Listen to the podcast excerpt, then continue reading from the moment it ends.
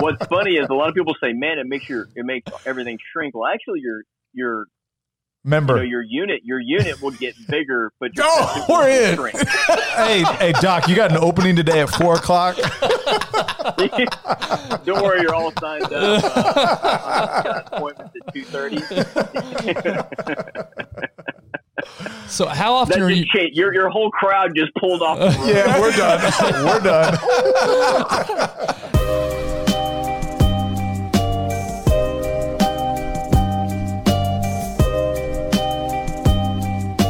Dr. Brock, hey, appreciate you um, for coming on to the Darren Woodson Show.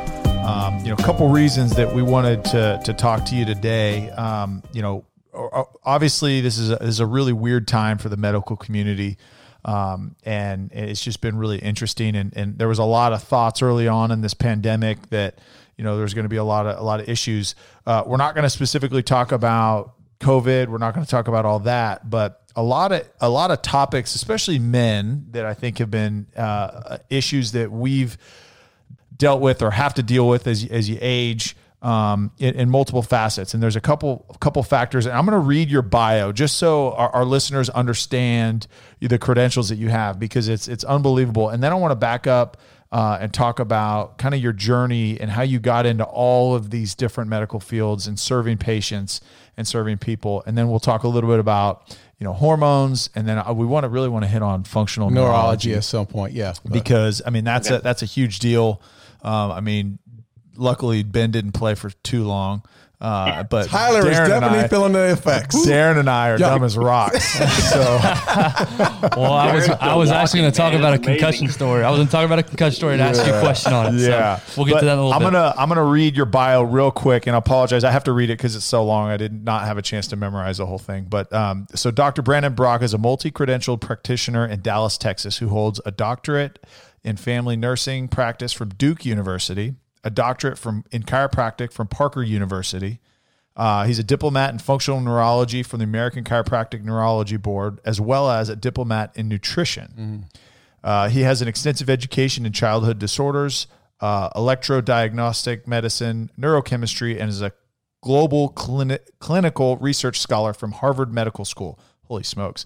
Uh, with a s- never, specialty, never heard of it. yeah, and especially All in, in survey design and secondary analysis. Uh, from a family ma- medicine perspective, Dr. Brock takes on tough cases and enjoys uh, integrative and interdisciplinary medicine for hormonal and autoimmune disorders. In orthopedics, he enjoys soft tissue and biomechanical therapeutics as well as molecular molecular You holy smokes say it This medicine is brutal. Oh, this is dumb we are. absolutely brutal. and rehabilitation for joint and mus- skeletal disorders. Hey, and I was voted as the best. I was the best to read this because if these two would have read read it. Oh, it would have been all but, bad. I, but I do want to say this because. I've known uh, Dr. Brock for, for a number of years, and he's treated me as far as uh, on the functional neurology side, and treated my wife and, um, for multiple issues. But you know, right now, Doc, you're you're getting your PhD in in cardiology, right? You're working on your PhD in cardiology. Am I correct? Yeah, that's correct. How the hell do you have time to say, have nice all smokes. these? Man, I, listen, I got a very, uh, I, I got a, a very good wife. Yes, And, you uh, do. and- Tell Tara and- we and- said and- thank you. They're saying they, and I got kids. They, they carry pictures of me, so they know who I am. It's one of those things where I'm never forgotten. Uh, well, and I, I want to. The last thing that I want to say about uh, about your credential here. You got more? Uh, there's more. Yeah. Man. So you were recently chosen as the first chiropractic neurologist of the year by the International Association of Top Professionals. So that's a really prestigious award that you have on the uh, chiropractic neurologist front.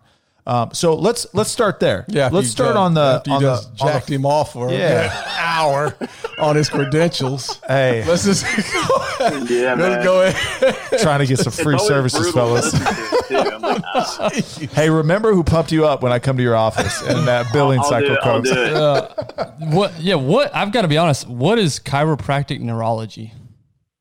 Yeah, that's the, always the the biggest question, and it's always the biggest thing of you know sort of bone of contention in the research world, and that is number one, why is a chiropractor dealing with the brain? And I would say it's really not even chiropractic neurology; it's just it's just neurological rehab that's functional.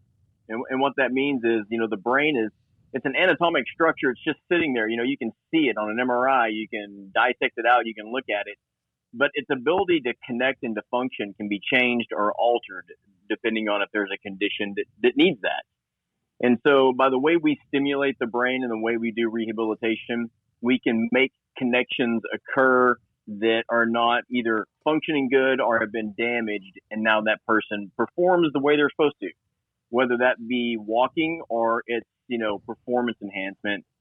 It, that's really what functional neurology is. Now, chiropractors put the term on it because a lot of chiropractors use it, so they call it chiropractic functional neurology. But there's a lot of disciplines that use it, mm-hmm. um, and so I just want to make that really clear. There's medical practitioners that use it. There's there's even optometrists that are using it. Um, so it's becoming much more uh, in the literature, much more sort of accepted because we know the brain changes. And so if the brain changes, we can do some cool stuff with it a lot of times. I mean, assuming there's not something that's blocking what you're trying to do with the brain, like a hormone deficiency or a growth hormone deficiency or they're super inflamed or they've got a terrible diet or you know something else those things can kind of block the brain from changing or remodeling or developing what we call plasticity which is connection and efficiency so mm. you can see how important this might be for somebody that you know is maybe a football player that's had a you know a couple of head injuries mm-hmm. and now they're having some problems we and, and darren can can tell you this we did a lot of stuff where we went back and we increased function by identifying yeah. the area that wasn't so good changing it, and they are you know much better. Yeah, so, yeah. Dr. Brock, talk about the old school mentality was you get a concussion, you damage your brain. You can't really heal the brain as you can heal the rest of the body. But now science and as you said, literature is showing that okay, you can actually repair, recover, and improve your brain function. So talk through that and maybe some of the methods that you guys use to improve the brain. Yeah, it's really that's that's that is the question, really. And uh, you know, uh, we did have that whole thought where it's like, hey, look, you know, you you got knocked out. Do you know where you're at? Okay, get back in the game. Mm, You know, and it was one of those things. And I, all of you probably played during that era at one point in time. I don't remember youngsters it. or not. yeah. well, exactly. there, there you have it. As a fullback. yeah. so yeah, look, man, we we've learned to use medication that will help with certain components, and we've learned to use nutrition. So it's kind of been blended together. There really is not one that's better than the other. Every situation is different with every patient. So we activate the brain. Maybe we give a nutrient to help with, you know, the connectivity, and then maybe we use a medication to stop some inflammation or to help people sleep or to help with pain. Um, we do all these things kind of together. And we really called it, what we started calling it was a functional integrated neurology approach. Mm-hmm. And uh, man, it, it, it's just been fantastic. It's it's really made a big difference in a, lot, in a lot of people's lives. Uh, really, you know, with vets and athletes, uh, professional athletes of all types, hockey players, football players, a lot of female soccer players. It's unbelievable yeah. how many head injuries. Hey, so, Doc, talk to talk to us about because I went and saw you. How many years ago was that? About four or five years on the functional yeah. neurology side of things. And, and again, we we are fully transparent on this show, and I want you to be as transparent as you possibly can be. But you Uh-oh. saw me the first time that when when I walked in that office, and we had a real we had an awesome conversation about you know what I was feeling and what I was going through. And I, and for for those that are listening, man, I, I I had issues as far as holding on to information. Um, I was fatigued at you know at weirdest hours of the day 12 11 o'clock if i had to read something i was like struggling my you know like almost with a headache uh, going through the process and you guys just witnessed that when i was reading the bio by the way yeah exactly i've already examined him by the way he's yeah. ready to go yeah tyler i'll have a, a script for you after this but after 13 years of play, you saw me walk in that office, and tell tell us what you saw when you when when uh, I came through. Well, I'm I'm going to go back before that a little bit and just say one thing. You know, growing up, I was like, he's the hardest hitting. I love watching him play because he doesn't hold back. And then I remember thinking later on, like, how does he make it through that? And then all of a sudden, you're sitting in my exam room, and I'm like, I, I can't believe this is actually happening because I've watched you play. I saw how, you know, I saw the absolute ferociousness that you use. and now you're sitting here and and everything that I thought could possibly be going on, like the brain fog, the decrease in cognitive function, mm-hmm. and the area that you use to hit people the most, you know, right here in this part of your head, and just the, the shock that your body takes. The first thing that I, I really thought about you is I was impressed that you were doing as well as as you were because there's some former cowboys that I've seen that are not.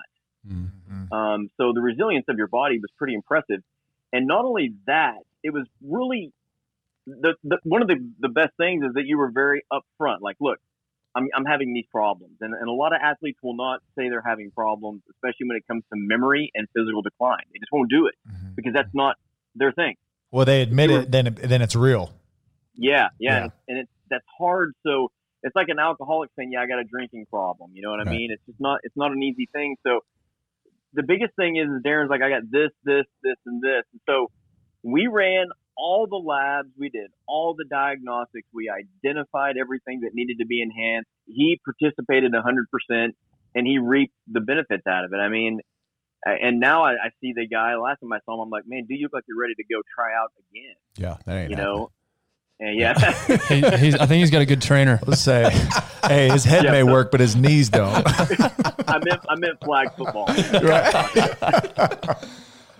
So, so what does that process look like? Darren walks in. How long does the, do all those tests take? Then, then the the prescription, the getting better aspect. What does that look like?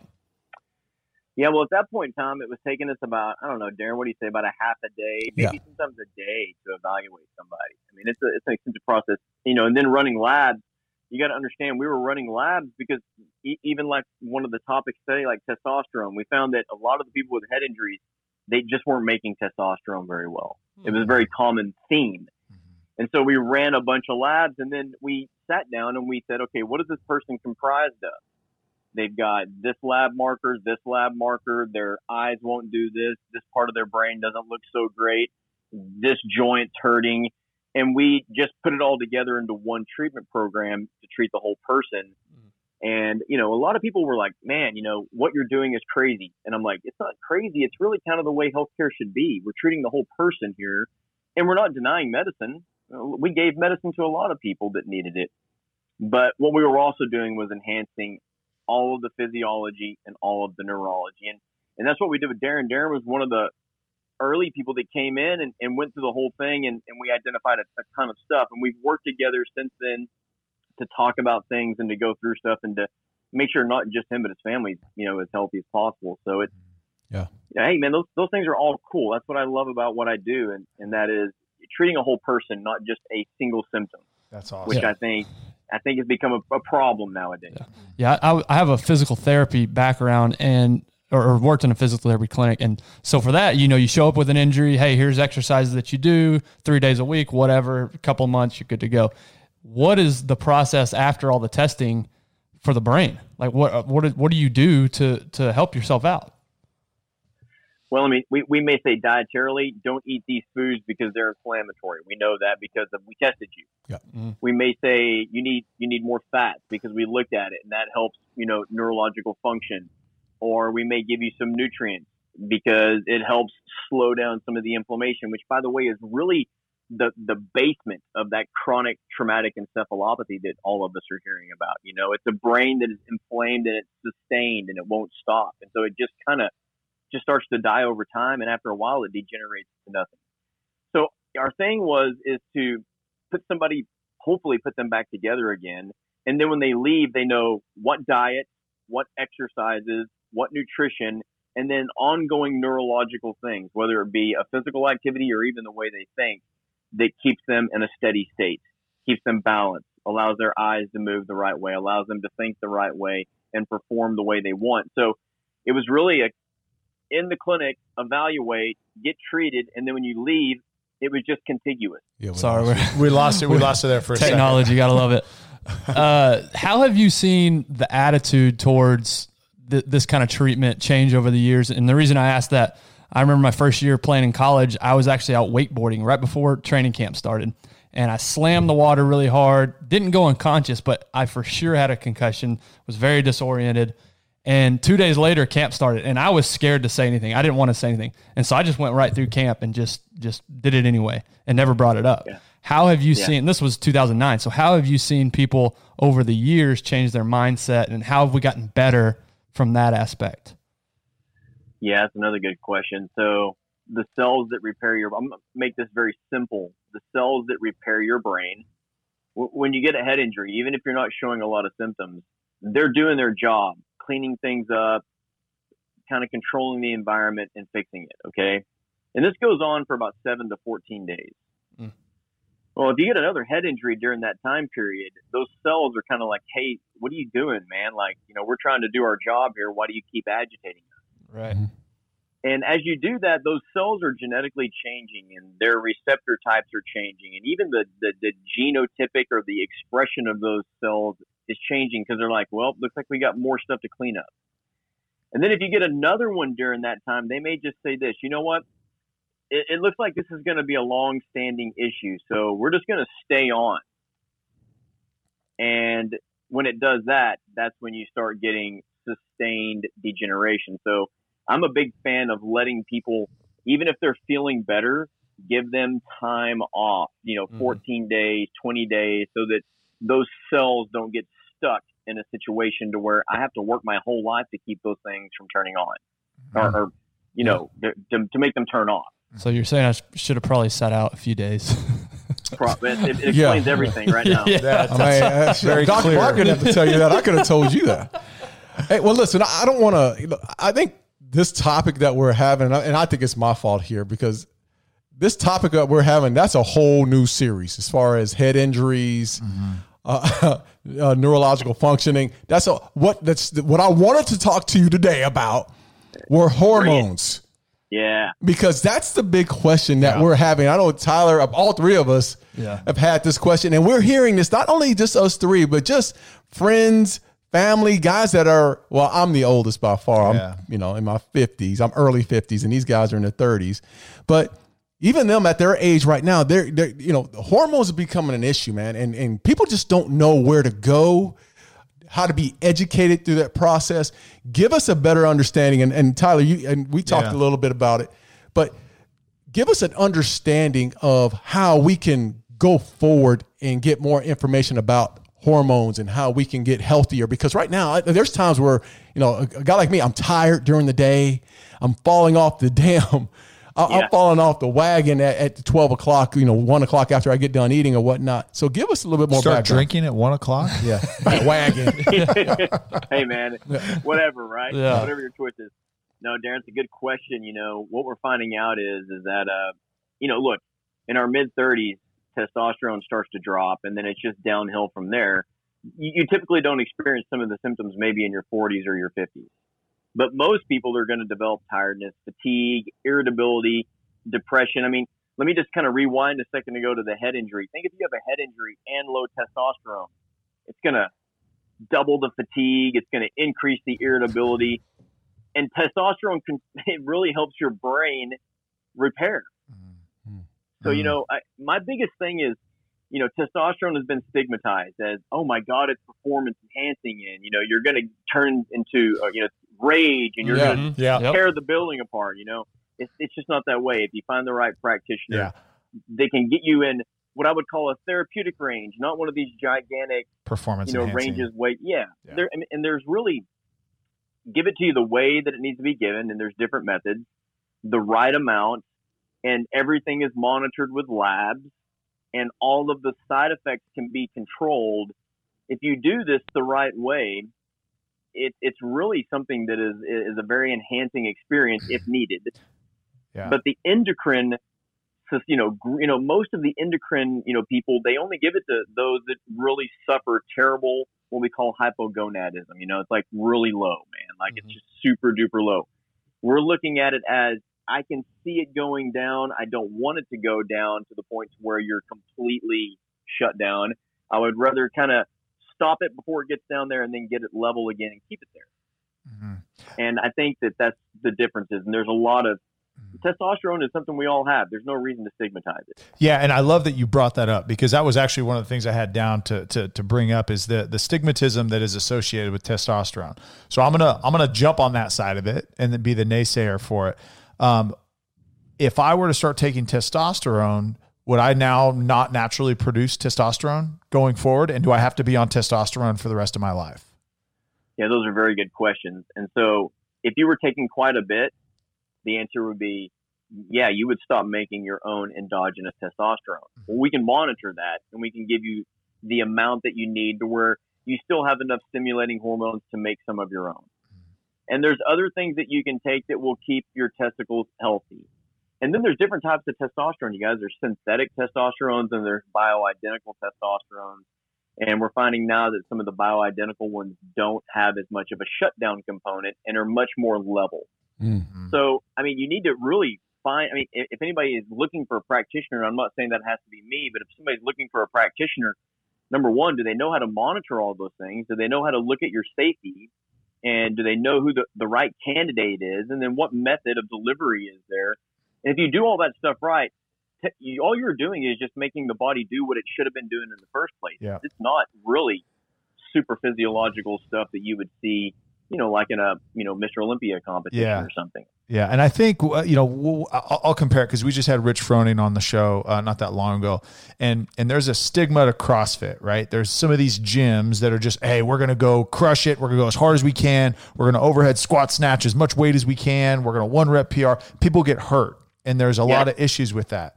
But if you go to the right the right gyms that are doing it the right way, there are tons and tons of benefits. And I think of the same thing with with testosterone right now in our culture is there's these men's T clinics and all the and no offense to these guys, but it's like, hey, we're just going to pump in testosterone. We're going to test your blood. If you're low, we're just going to give you testosterone, not monitored real well. And yeah, you may feel better, but then you get the guys that are like, oh, well, I just had a bunch of back knee and I was really aggressive and, you know, I, I, I'd hump a wall if, if the wall let me kind of deal. You know, so you hear those now we know things it's. Now, now we're talking. if it let me. Yeah. but but so but it, to your point is it's finding the right practitioner the one that is going to monitor it use the right products use the right method of of delivery which is is a question that i do have that i want you to talk about the different methods of delivery but um and, that's and that's it is finding the right person someone that's not just going to be a glorified and i hate to say it, it sounds bad but a glorified drug dealer sometimes Yeah, no, you're you're right about that. And that's uh, as a healthcare provider. I mean, we have an interdisciplinary, you know, like multiple providers that that I work with, and we look at each case, okay, and we kind of all look at it from the view of, you know, I would do this, no, I would do that, and so there's there's that multi-dimensional approach. But I mean, one thing I would say is. You know, you need somebody that will not just look at your total testosterone and then just say, ah, it's not that good. Let's just give you a big dose and get you up way higher than you should be. And then we'll see you in six months call me if you pass out kind of thing, you know. um, or you know, or you or you pump the wall, as you said, right? that would definitely bring me back into your office Call me when you're done humping the wall, and we'll give you some more. So look, um, my thing is, okay, is, is testosterone turning into estrogen and causing secondary problems, right? That has to be monitored. Um, i- is it creating, you know, changes in your red blood cells where it's becoming too thick and so it could cause some problems? Is it turning into a situation where the level is just too high so you don't feel right? So all of these things, at least in our facility, are, ratioed out and then we look at all of the things that could happen and monitor those things for the safety of the patient. And then I give uh, honeymoons, you know, where I take the patient off and then we do some stuff to detox them and then give some nutrients for a couple of weeks and then we can bring them back on it so that their body doesn't forget what it's like to function on its own without something being put into it. yeah Yeah. So two part question. Oh, sorry. Go ahead. Sorry. Finish. No, no, I, go ahead. Well, I was just saying two part question. So, uh, you know, I go I go get my blood work done. First of all, what is a number that is concerning as far as low testosterone? Like, what what number are you looking for as a doctor to say, ah, this person would benefit from that from this treatment? I'll I'll give you a total number, okay, which is what a lot. they're total and free, so let's just go through total. So here- here's the ranges, okay, and here's the problem: 300 to 1200. Jeez, that's a gap. It's quite the range. is normal Yeah, I mean that's so. I mean at 1200 you've got a monster, and at 300 what you have is somebody crying during a Geico commercial. I mean it's it's it's, uh, it's true. So you know what we kind of look at is we want somebody really to be between 500 and 750 or 800. And that's that's the that's the low end. We want them to be up a little bit above that. My favorite number for most people is about 850 to 900. Some people like a thousand. Some people function better at 1100. It depends on how long you've been taking it and how, how you know how big you are and stuff like Mm-hmm. that. But remember, we try to get we try to get the lowest amount to make you feel your best. Mm. That's the goal. Right. And so if I can get those numbers, really the number is kind of irrelevant to an extent. It's what number do you feel best at Mhm. that is not outside those ranges. Because I got news for you. I, I've had patients that have had more guys that have had more estrogen than testosterone. Oh Mm. wow. And and they're they're being deemed as okay, you know, by their by their primary care provider. And and that is not okay unless that's what you are wanting to do. You know, if you're wanting to do gender reassignment or turn that direction, I, I guess that's okay. But you know, that's not what these patients were wanting. So they needed help. And so, you know, look, if there's an endocrine problem, we use an endocrinologist. If there's something that's wrong with your test, you know, your testicular system or anything in between, we work together. But when it comes to looking at values and optimization, we look a lot at that, you know, and those things are important to be able to define so that people don't see us as a glorified drug dealer. 'Cause that is Right. by 100% not the point. So, what are you seeing as far as most patients that are coming in to see you right now? What are some of the symptoms? I, I know, like everybody's always talking about sex; they want to bring it. Like, you know, hey, Yeah. you know, That's why my wife has not let me go to see you yet. No, no, no, no. We're good. We're good. We're good. We're good. yeah, another thing that none of you will admit. Uh, exactly. but it's also fatigue as well. Yeah, yeah, that's Yeah. a great You know, question. what are some of the symptoms? Here? Yeah, I mean, fatigue has been a huge issue for for you know myself included. As as far as you know, I, I just want to feel good, and I know you and I have had this personal. We've had this conversation, guys, in a room, one on one, and he's been like, "Yeah, your ass is getting old." Mm-hmm. You know, and this and it is what it is. But tell me who who who are the patients and what are some of the symptoms that they're that you're seeing? here's my typical patient. Okay, so they're they're getting you know belly fat. They can't get rid of it no matter what they do. Um, they obviously have lot. They you know testosterone gives you your sex drive.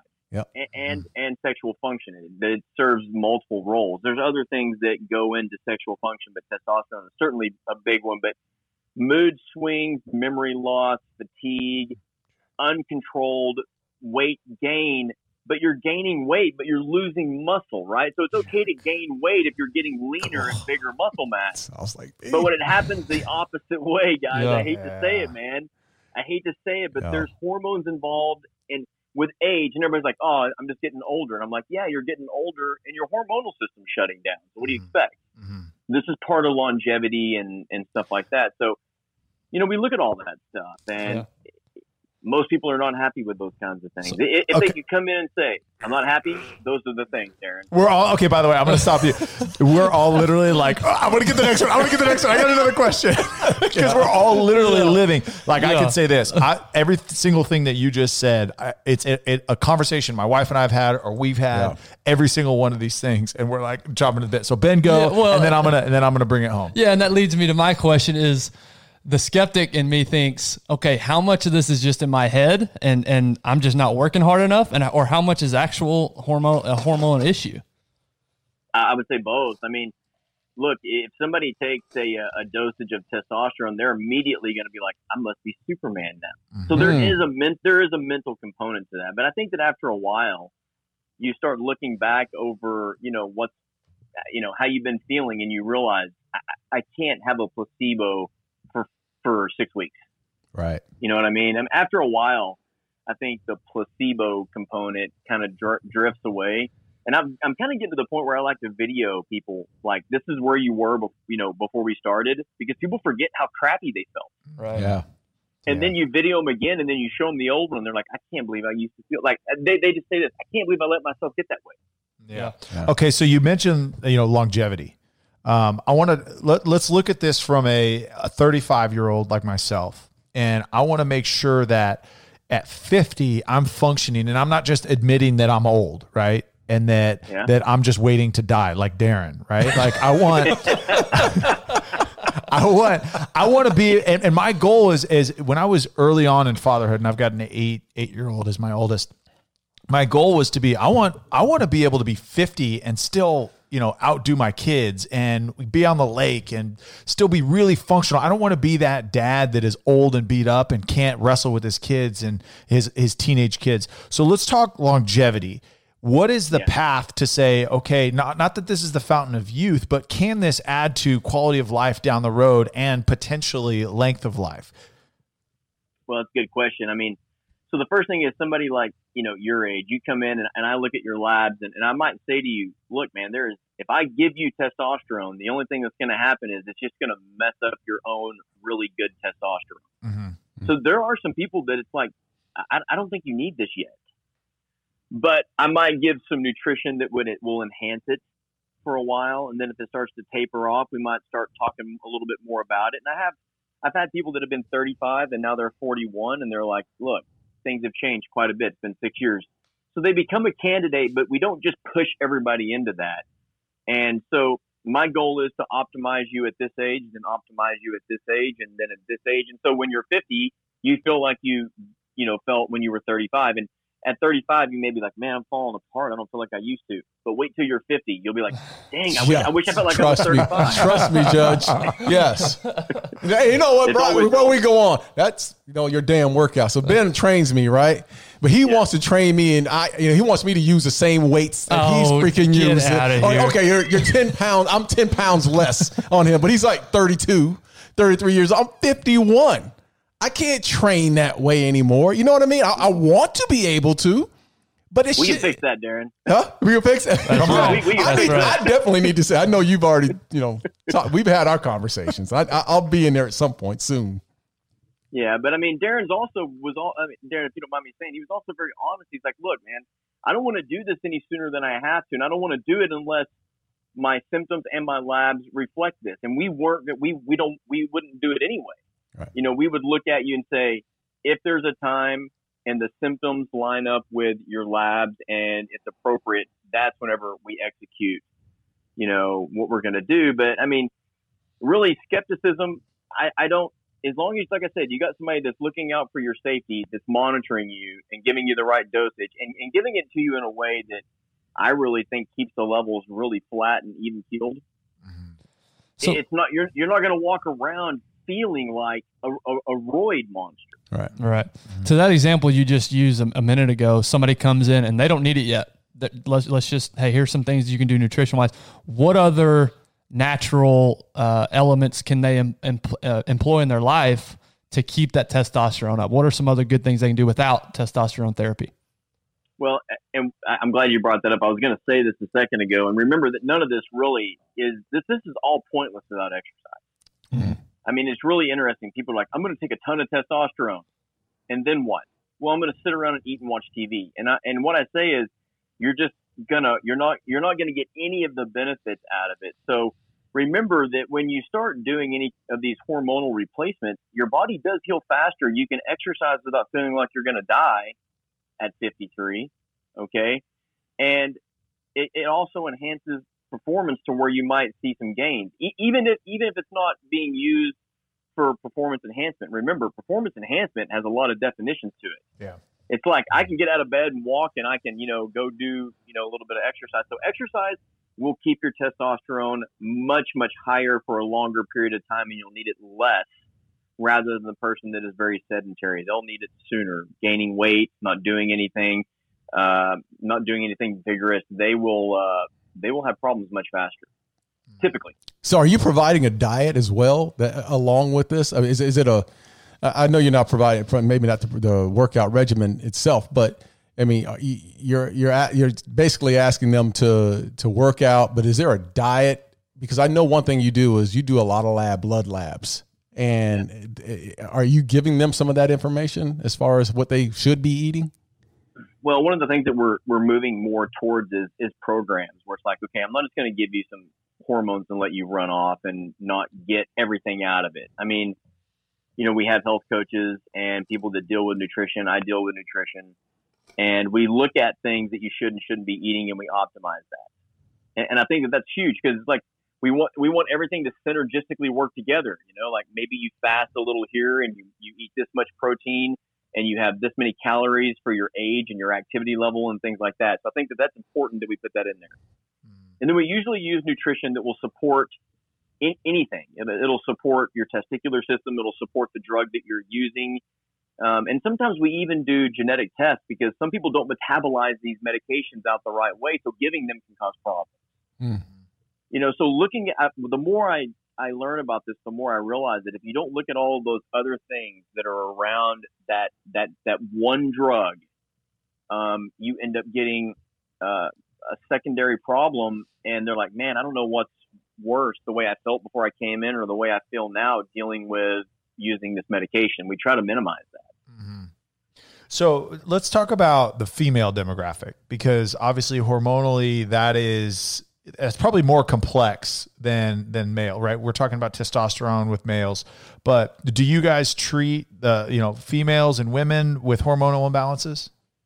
Oh yeah, I mean it's I mean it is definitely more com. Well, I'd say it's more complicated. I mean, both of them can become very complicated. Mm-hmm. I mean, believe me. And but you know, females, it's like, hey, they've got to have a certain amount of estrogen that has to be balanced, but they go through menopause. You know, so we have pre, mm-hmm. peri, and post menopause. So everything really shifts. You have to keep your eye on that very carefully because one month they may need one thing, and the next month they may need another thing, and then all of a sudden they're in menopause, and then they're postmenopausal, and within a year what you're giving them can change dramatically. And I think the doctors that don't look at that stuff and map it out, they end up getting a lot of really angry female patients. But mm-hmm.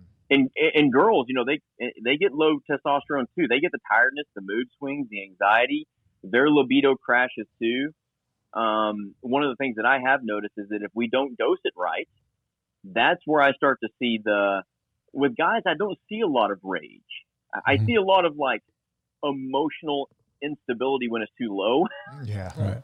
I mean, I really do, man. But with females, if you don't get the dosage right, a lot of times you'll see a husband. He'll come in and he'll be whimpering, like, uh, "What are you gonna, you know, do something with her?" You know, I didn't, hang, I didn't hang the handtails right. but it's really the the symptoms are the same thing, and and one of the things I see in particular is a lot of joint pain, um, and and muscle loss. I mean, mm-hmm. one of the things that women want, and and guys want this too. They want to lose weight. But what what they really don't know that they want is they they want to be hard and firm underneath that skin where they lost that weight. Yeah. Because when they've lost that weight and then they don't have any muscle hardness, it, it doesn't look like what they thought it was going to look like. Right. And uh, you know, so there there is something to the female figure where when you have that firmness um, it, it, makes the weight loss all that much better. And guys want to be the same way. You guys got to realize once you lose muscle tissue, those cells don't undergo mitosis, so you don't get them back. Um, you can only gr- you can only grow the ones you have. Right. Right. And so that's one of the reasons why I'm really big on not losing muscle tissue. It's not to me not cool. Yeah. So so are you treating couples like married couples? I mean, would it benefit? The, for the, the, husband and wife to come in together because you don't want to just treat, treat the husband. Yeah, he's like down yeah. the street next week, like well, I need to have it. You know, there, there, there's nothing worse than seeing the husband humping the wall, and, the, and the, the, wife coming home, picking up the kids at school. I mean, if it's unbalanced, yeah, um, there's a problem. You know, if if it's if we don't have things, if we have things that are unbalanced, there's a problem. So a lot of times one will come in and be like, I want to feel like them. Yeah. And so we end up treating couples sometimes if they need it. Dr. Brock, I was I was kind of going towards okay, what are some of the some of the potential side effects that people can see, you know, whether whether it's long term, short term, that you maybe are you see clients come in that have gotten treatments elsewhere that they're like, hey, I'm I, I've got too much or I've got too little, but these are some of the side effects that I've seen. And then also, you know, one of the things that I've heard it may be a myth, but testosterone causing cancer.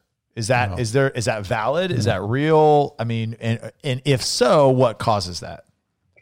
Well, I'm, I'm going to give you a, a, bit. I'm going to give you something to kind of chew on here a little bit. And this is actually in the literature. Okay, so this is not me just making it up. Now, you got to understand something.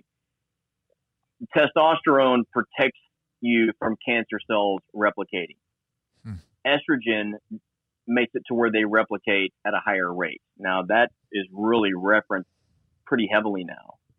So what happens in a lot of guys is they take testosterone and their estrogen goes way up and then maybe they stop and their testosterone drops or they're insulin resistant and they don't do much and their estrogen's going up but their testosterone's low. So they don't have the actual, and this is going to sound very opposite of what a lot of people think. They don't have the protective benefits of, of, of testosterone, but they've got the negative component of estrogen being very non-protective and helping cells replicate like cancer cells. So I think that balancing out the ratio between testosterone and estrogen is very protective if done right. And I'm not going to say we use it to treat cancer, but if you do it right, it's, it's really a safe thing. Mm. And especially if it's non-synthetic and it's bioidentical, you don't get the secondary effects like abnormal hair growth is bad and you know the acne is bad and things like that. There are some things that if you if you do it wrong and do too much, mm-hmm. you will have shrunken testicles. You will oh. have hair where you don't want it. If you don't control your estrogen, you can grow you know man boobs. It it, it, it gets. Nice. We have people we we have, we have people that come in that have some bad stuff. Yeah. yeah. So uh, the the those side effects, if you are dosed correctly and you're managing estrogen, I mean, does the the acne, the hair, I mean, that all can be managed if you're on the correct levels. Yeah, and there's also things that we can give in concert with testosterone that that helps those things. Okay. And so, you know, you may have to take this, you may have to take that with it. Um, but yeah, there's always there's a way to always control whatever we're looking at. Okay. Sometimes you have to take something extra, or sometimes you have to, you know, alter a dosage. But it, it can be managed. Yeah. Okay. Yeah, because that's one thing, and, and, again, we're really real and transparent. That's one thing that I've always kind of just struggled with is just skin issues, right? And I and I'll break out if like football, I always had on my shoulders and back where I wore my shoulder pads, I always broke out, or I always like where I was wearing my helmet, I'd break out on my neck. So that's one of the big fears. If I ever get into it, it's like you always hear, oh, if you take testosterone, you're gonna get bacne, and you're gonna get all this, and you're gonna get all that. Yeah, I always hear the same. I mean, yeah. you, you, hear the, the, acne, but then yeah. you also hear, and you just said it, balls. Yeah, yeah, hey, don't mess well, with my balls, know, man. Hold on, but hey, but but does it make you look bigger? yeah, well, it's a give and take. Say, uh, I'll take it. yeah, what's funny is a lot of people say, "Man, it makes your it makes everything shrink." Well, actually, your your Member, you know, your unit, your unit will get bigger, but your oh, we're in. hey, hey, Doc, you got an opening today at four o'clock. Don't worry, you're all signed up. Uh, got appointments at two thirty. so, how often are you? Changed. Your your whole crowd just pulled off. yeah, we're done. we're done. how often are you monitoring blood blood work, and and what does that process look like as far as you know how again, how often you're doing that? Yeah, well, it depends on if you're female or male. But you got to remember, the very first thing that we're going to do is what I what I start you out with. It may not be what you end up with. So we this is kind of like sculpting. You know, yeah. you, you you have to be a little bit of an artist at it. So sometimes we have to go through two or three rounds over the course of a few months, and then we eventually get to the point where we where we want to be. And that also depends on the delivery method. So. Mm-hmm. Talk through that. Pretty, yeah, talk through the pretty, delivery method. Well, there's injection, you know, but that has up and down. Mm-hmm. And you got to poke yourself. And it's usually in an oil base. And there's several oil bases. And I've had patients react violently to cottonseed or to grapeseed or, mm-hmm. you know, depends on what's in it. And, and uh, you know, but there's some people that do really well with it. Um, and then there's, you know, some people we just put a pellet in them and, and it stays very, very smooth and it's nice and bioidentical. And I can control that. But I usually do that once I know what their level, what what they do good with. So a lot of times I'll put people on something, get them kind of figure out what they need, and then once that happens, you can put a pellet in them, and it'll last for three or four months. Describe that a pellet, a pellet in them. What is that? So you just surgically put a pellet in sort of their, like go through the back of their rear and then off to the side, and then you just put the pellet underneath the skin, and then it just dissolves over time, and it hmm. keeps those levels nice, mm. nice and smooth. Oh, okay. So you're not constantly getting shots. You're just that that pellet is what sustains you for the three or four months.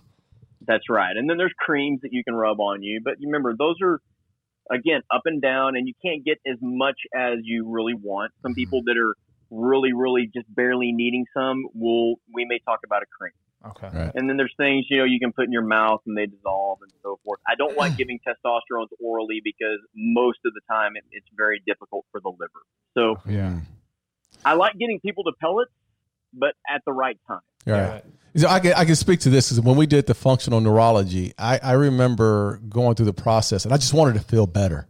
I mean, that's all I could yeah. think about. God, I'm so tired. I got brain fog and I'm hurting. And I remember going through the process where we did the labs, and you do the labs, and then the next, you know, a couple days later, you know, again, I'm impatient. You know, I want to get this done. And and Brock and and Dr. Brock and, and Dr. Kagan at the time uh, were were working with me, and it was a process. It wasn't. I didn't get anything. I mean, it, it wasn't like it was like, hey, let's wait and see what your labs tell us to do and what your blood yeah. work tells us to do. So it wasn't like you guys you guys didn't make decisions on the fly. And then you tested no. things out and then you were like, okay, this works. And then then you took the next step uh, going going forward. Talk to me about if I wanted to if it was me and I wanted to go through this process and I didn't want the pellets I mean, would you? You're going to talk. Tell me exactly what I needed to do. But as far as maintaining the maintenance side of this, is this an every week maintenance or is this a once every month maintenance? How does this work? Well, uh, there's a couple things it depends on. First of all, it obviously depends on the patient, and and a lot of it has to do with how much I trust that patient and how unhealthy they are. Mm. You know, I mean, if they're super unhealthy, then I get a little worried, and if they have what I consider not the best liver, the best kidneys, sometimes they're not even a candidate, but you want to make sure you monitor things, you know, first do no harm, right? Right. And so I really would say that everybody is is very um uh, they're very unique. Really, I think we don't have much of a cookbook. I mean, I have a, a sort of a way, a skeleton that I, I kind of weave through, but you know, we've done lab work before and found people that were super anemic, and that's what needed to be treated.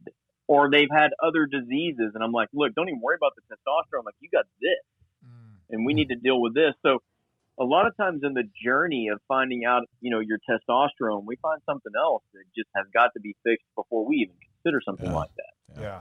From a cost perspective, what are we looking at as far is it a, a weekly cost, monthly? What does that look like?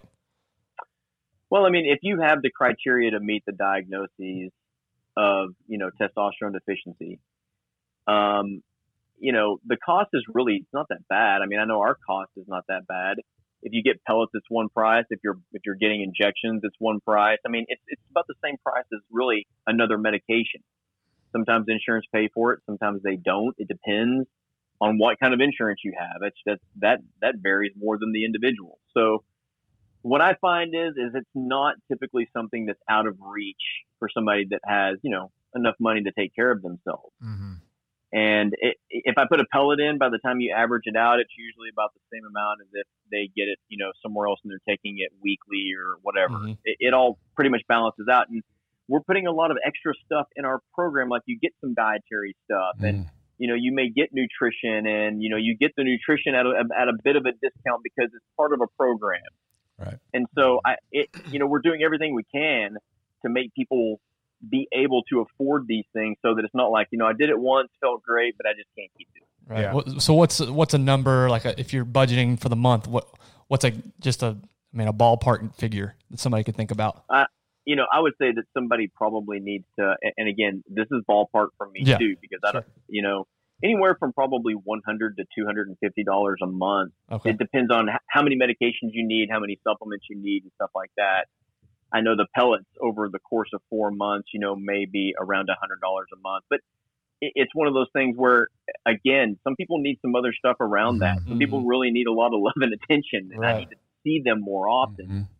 So it's very. That's why I don't have just one price for a program sure. yeah. like a lot of people do. Yeah, just just trying to get an idea. Of, yeah. yeah. And I think the biggest thing that, that listeners need to hear is that this is an investment in yourself. And if you can function at a much higher level at what your potential is, think about the ROI on that, on mm-hmm. investing in yeah. yourself and being healthy. I know for me, like, again, like all of these things that you've talked about, I'm like, okay, I'm experiencing that. I'm experiencing that. I'm not self diagnosing myself, but I just think, okay, hey, if I could function just a little bit better, if I could feel more healthy, if I was more motivated to work out, if I all these things that mm-hmm. like I'm thinking about, how much better at work would I be? How much right. more earning potential could I give myself if I'm functioning at the level that I'm supposed to function at? Better father as well, better 100%, husband. 100%.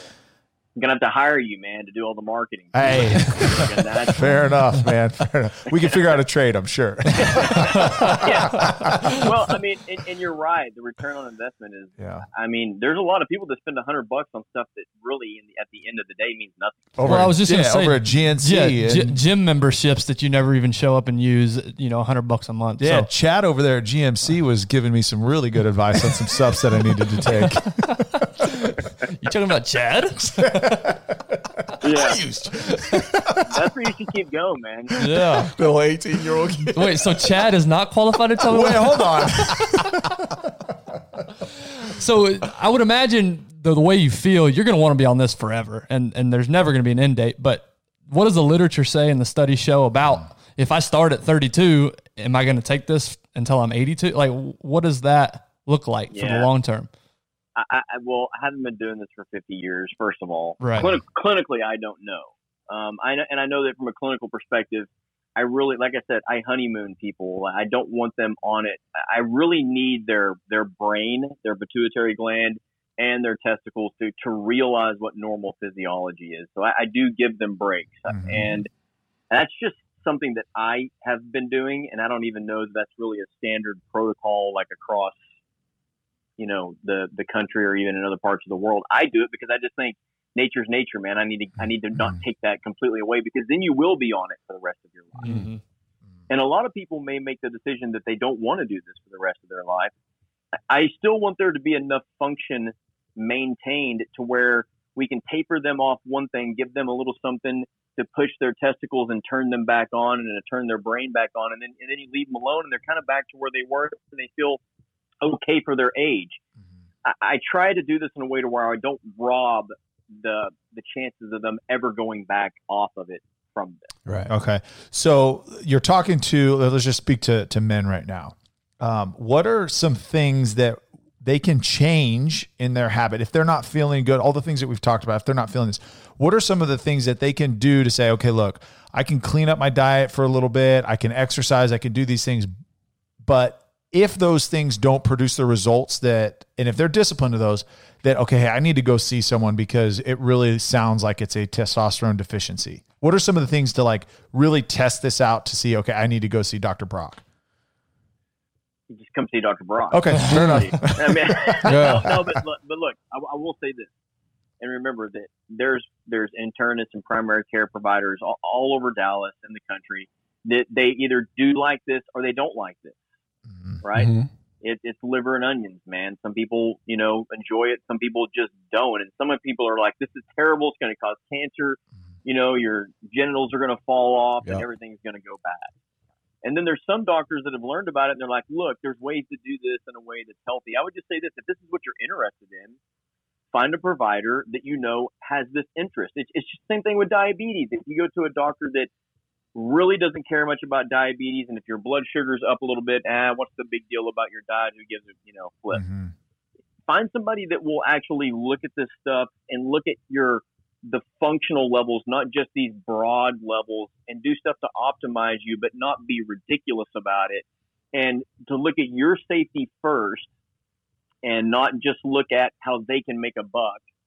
And I think if you find the right provider, and believe me, there's there's plenty of them in Dallas. Okay, mm-hmm if you do that, man, you're set. You're gonna you're gonna enjoy. You're gonna have a, probably a good experience. You're probably not gonna have a bad reaction. And as long as you have good communication rapport with that provider, you know, and you can call them up and say, "Look, this ain't right," because so there will be things that are not right, and you'll say, "Look, I, this is happening and this is happening," and they're there for you and they answer those things. You're gonna love this. Right. But if you go to a doctor and you're you're at 301, not below 300, and they're like, "You don't qualify." And you're mm-hmm. like, but look, man, I'm so depressed. I'm gaining weight. Like I have almost no erectile function. They're just going to throw Cialis at you. And, yeah. and you may you may be able to get erections, but you just don't have any desire to do much, and you're just still this. You're you're just one of those guys that wants to sit around and really just do nothing. Mm-hmm. I love and, though going back to the functional neurology aspect of it. If you have a brain injury or if you have an underlying issue that is causing this and it's not just a quick fix like hey, we just we need to monitor your testosterone and that's going to fix everything. Like the, I love your holistic approach to this that it's not just one answer fix all It's hey, let's figure out what the issue is and let's address that. Like if your testosterone's low, it may be because you have a brain uh, a brain issue, like uh, some neurological uh, uh, uh, issue in your brain that now doesn't allow this. If we fix that, then maybe your testosterone can can recover or we can supplement it to get it going kickstart it whatever it is. But not just a this isn't again this isn't a testosterone clinic right? And i love that approach. Not we're just going to pump you with with some drugs. Yeah. Yeah and i mean think about this. Okay so i have a head injury that causes testosterone to go low, and now the low testosterone makes it harder to recover from the head injury. Mm.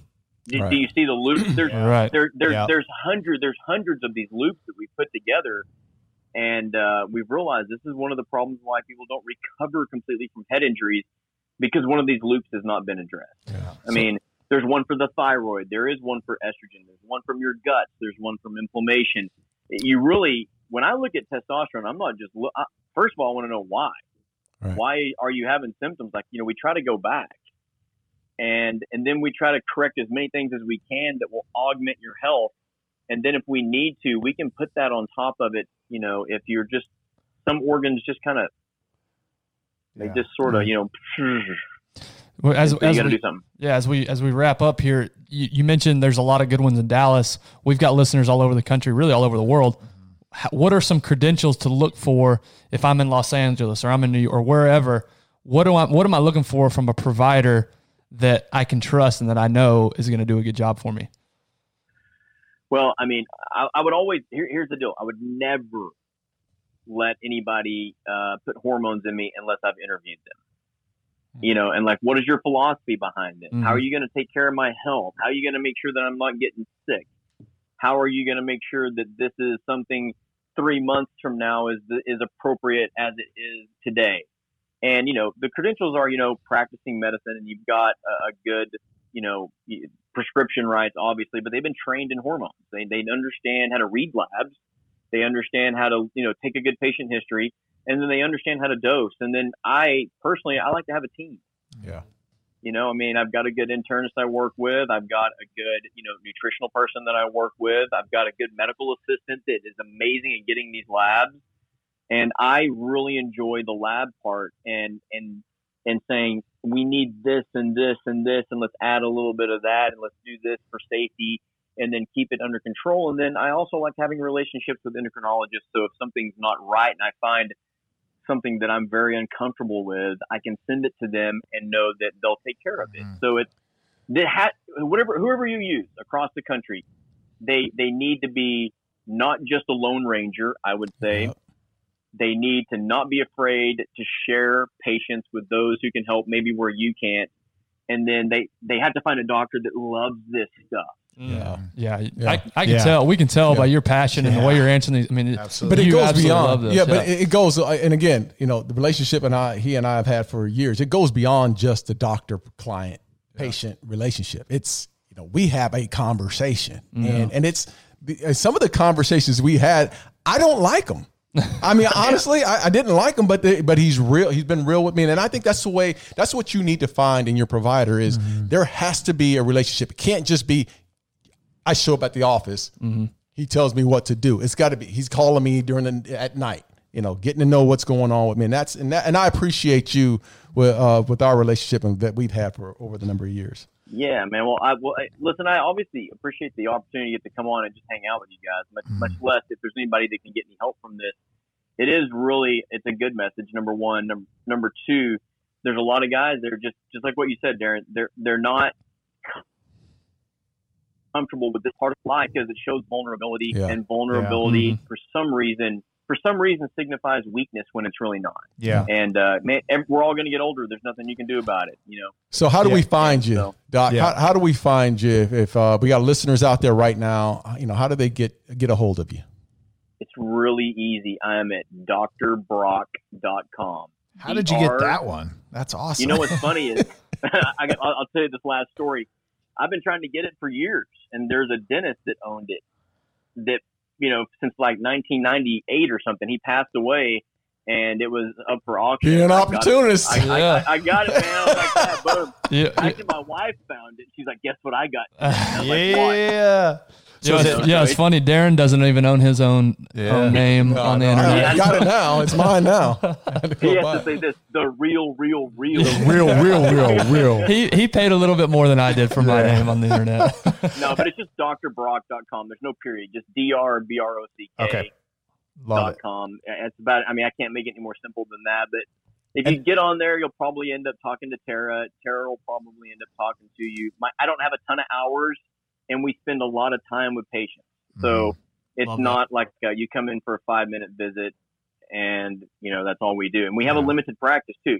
If I don't feel like it's a challenging case or it's something that myself and my collaborators work with, then we, you know, we just don't do it. So you know, sometimes people are better served at their own provider their Yeah. own doctor somewhere else. And, and one of the things is you can't call me from Germany and say, "Can you give me, you know, testosterone?" Yeah, I'm Right. not going to ship it. Yeah, box full of testosterone. It- It's it's a very controlled substance. We have to be very careful with how we're utilizing it. We have to utilize it with extreme caution because of medical necessity. hmm And you know, we take that stuff seriously. So, man, just if you have any questions, you can always schedule a time just to talk. Like if you want to, you know, just be an interview over the phone, it just just call. Cool. I love that. I got one one question, uh, and this is really to speaking to myself, but I think a lot of people in our culture do this. Um, they self prescribe some sort of of stimulant, right? If they're if they're low, like I know for me, caffeine is something. So whether it's coffee, whether it's energy drink, whether it's something, right? Yeah. Doctor What- Brock, he yeah. drinks at least a thousand milligrams of caffeine a That's day. That's false. It's 750. I We'll- cut it we'll- off we'll at work 715. but so what are the negative effects of caffeine? I mean, if there are, because, you know, there's some studies that say coffee can be good and caffeine can be utilized in, in a positive way. But then, I mean, I'm assuming that it's not good. It's, Well, it's- you know, it's, interesting. There's a study that just came out that I was interviewed all on a bunch of radio stations about, you know, two to three cups of coffee a day being good versus three or four not being good. And what we found out is that you can drink a fair amount of coffee and still be healthy, uh, but but you also got to you also have to monitor your pulse. You know, you don't want to get tachycardia. You don't want to overstress your heart. I mean, if you got congestive heart failure or a little bit of cardiac damage, the worst thing you could do is overwork that thing. Yeah. Mm-hmm. So, I mean, I would say this once again: your doctor's always gonna or should always say, you know, how much how many caffeinated beverages, how much caffeine are you having a day, and then they look at your vitals, and if it doesn't add up, I'm not going to give you something like testosterone or anything until we get your vitals down under control. Like your blood pressure has to be under control, your heart rate has to be under control, because if those things aren't, we those things need to be dealt with first. is there any correlation between caffeine and testosterone? Um, I'm sure there is somewhere, man. I, Okay. I, I think maybe if you have too much too much caffeine, you're probably uh, a little producing. overzealous. Yeah. Yeah. Well, hey, listen, I know we, we, Yeah. we've held you a long time here. Doc, I know one thing that uh, we want to have you back on as far as heart disease at Yeah. some point. And Yeah, I'd love Just to do further discussion on functional neurology. Yeah, Yeah. think. I want to know why that's I a- can't read so good. Yeah. Yeah, and female hormones too. I mean, exactly. we didn't even get into the really get uh, the deep dive on like my wife Tiffany, of course, you know, well, Yeah. Ti- Ti- uh, who's a patient. She was adamant about having the conversation on female hormones. Like, nah, don't, Yeah. don't forget the male hormone side. You need to better understand your wife. And we and, and men need to do that. We we all need to hear that from you uh, the next time around, man. But really appreciate your time. We'll get back to you. We'll be back on the Darren Woodson show uh, at some point down the line, man. But uh, thanks again for having me. Hey, thanks, guys. Y'all have a great day, great weekend. Be safe, and uh, remember, keep your testosterone where it should be. That's right. Keep up in them walls.